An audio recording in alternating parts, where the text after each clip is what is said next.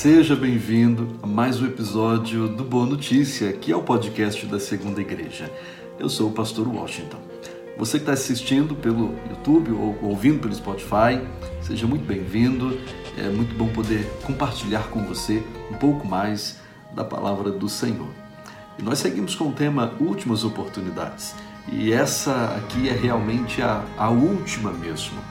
Quero que você fique até o final desse vídeo e também já vá pensando com quem você pode e vai compartilhar essa mensagem.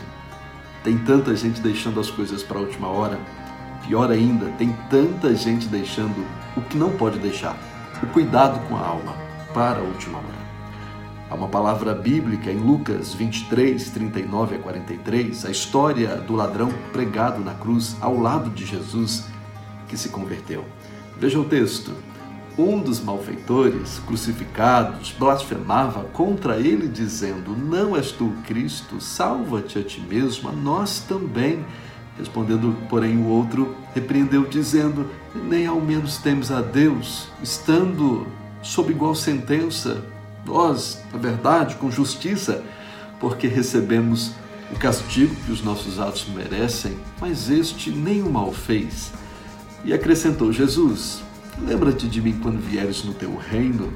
E Jesus lhe respondeu: Em verdade, te digo que hoje mesmo estarás comigo no paraíso. E sobre esse homem, considere um pouco. Primeiro, a sua vida. Ele cresceu na mesma região que Jesus. Era da idade parecida da de Jesus.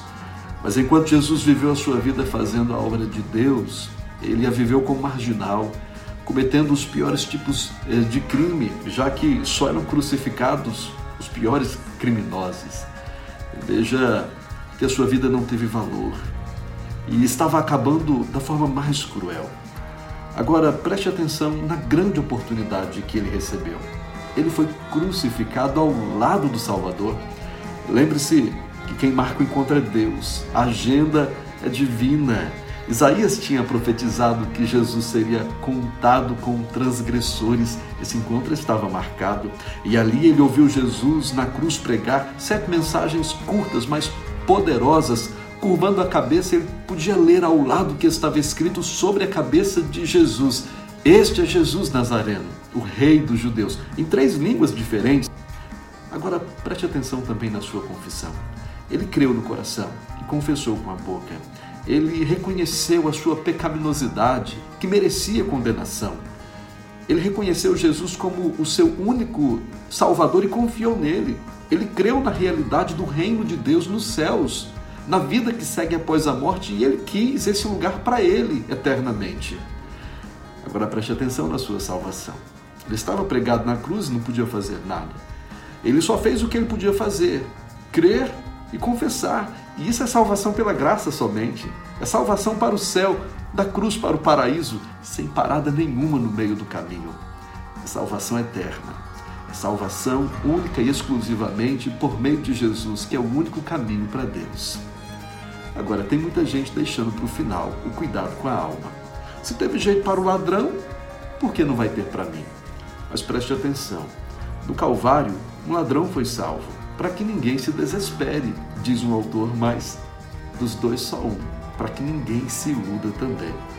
Então não deixe para a última hora. Que eu quero falar através disso com você. Que Deus tem um plano para a sua vida. Que Deus tem um encontro marcado com você também.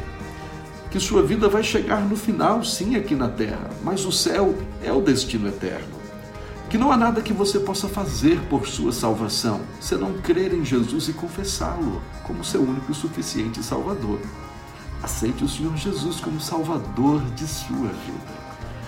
Agradeço por você ter permanecido até o final desse curto vídeo e podcast. E também você pode ouvir outros episódios no Spotify, Segunda IPB BSF. Se você buscar por Segunda IPB BSF no Facebook, no Instagram, no YouTube, você também vai encontrar muito conteúdo bom.